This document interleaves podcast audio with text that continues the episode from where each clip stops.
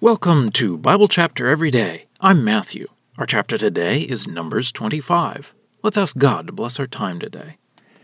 Heavenly Father, we pray that we would learn to think like you think, to care about the things that you care about, to truly have the emotions that you have.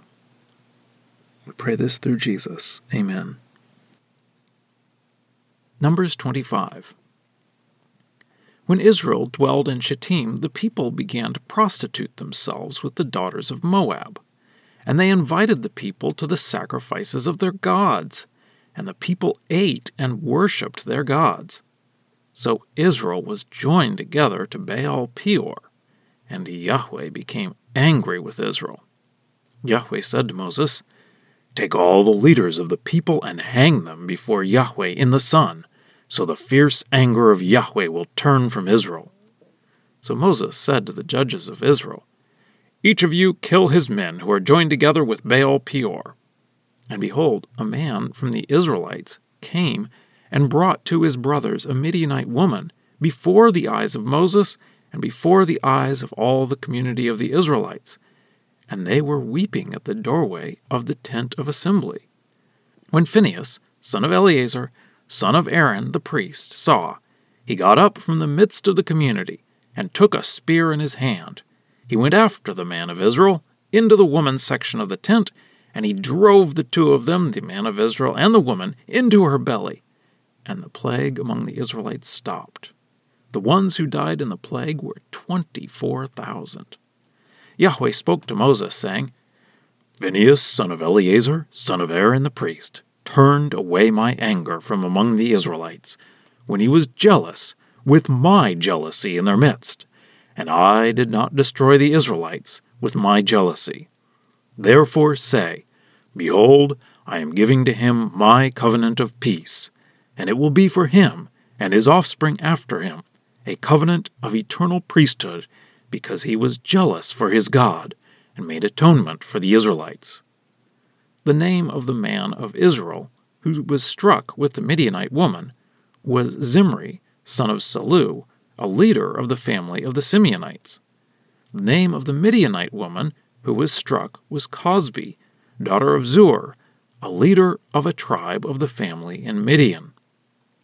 Yahweh spoke to Moses, saying, "Attack the Midianites and strike them, because they were attacking you with their deception, with which they have deceived you, on the matter of Peor, and on the matter of Cozbi, the daughter of the leader of Midian, their sister who was struck on the day of the plague, because of the matter of Peor." Well, that's the reading. Let's dig in.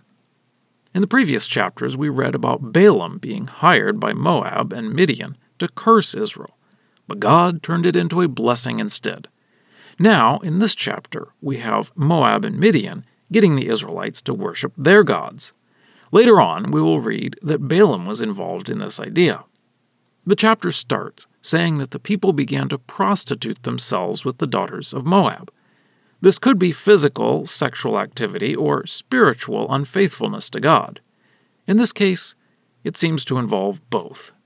The women of Moab and Midian used their sexual attraction to encourage the Israelites to worship their gods. So it says, Israel was joined together to Baal Peor. That is the idea of getting married. So it is like the Israelites got married to this other god, which made Yahweh very unhappy, jealous. He told Moses to execute and display the dead bodies of the leaders of Israel. We aren't told if Moses did that or not, but Moses did tell all of the judges to execute anyone who has joined themselves to Baal Peor. So the assembly was crying in front of the tabernacle because of this sin, when an Israelite man walked right in front of everyone with a Midianite woman and took her into his tent. So Phinehas, the son of Eleazar, so he would have been in line for the priesthood if he wasn't already a priest at this point, Phinehas took a spear and followed the Israelite and the Midianite into the tent and drove the spear into both the man and the woman at the same time. So there is a hint that they were engaging in sexual activity at the time. And then we read that because of the sin of the Israelites, there was a plague and it killed 24,000 of them. But Yahweh was pleased with Phinehas and what he did. Yahweh said Phinehas turned away God's anger because Phinehas was jealous with God's jealousy. Then we are told that the man who was struck by Phinehas was a leader in Israel, and the Midianite woman was the daughter of a Midianite leader.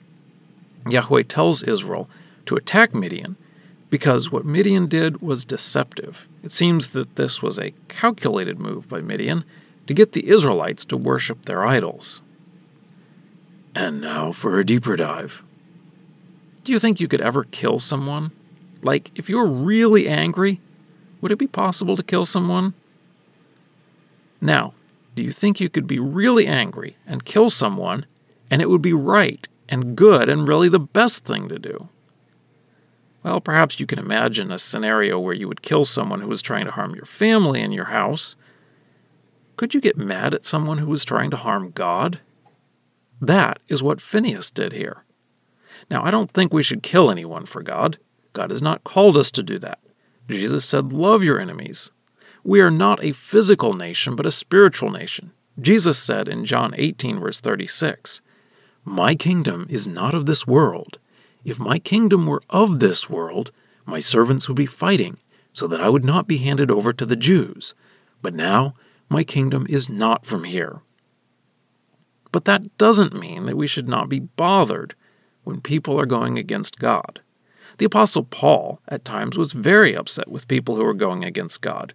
In fact, in Acts chapter 13, Paul called a man a son of the devil, and he put blindness on him for a period of time because that man was trying to stop someone from hearing the word of God. So are we jealous with God's jealousy or with our own jealousy? Are we concerned about people saying bad things about us or bad things about God? I don't think we should follow Phinehas' example of killing someone, but we should follow his example of caring about what God cares about. Scripture quotations are from the Lexham English Bible. Copyright 2012, Logos Bible Software. Lexham is a registered trademark of Logos Bible Software.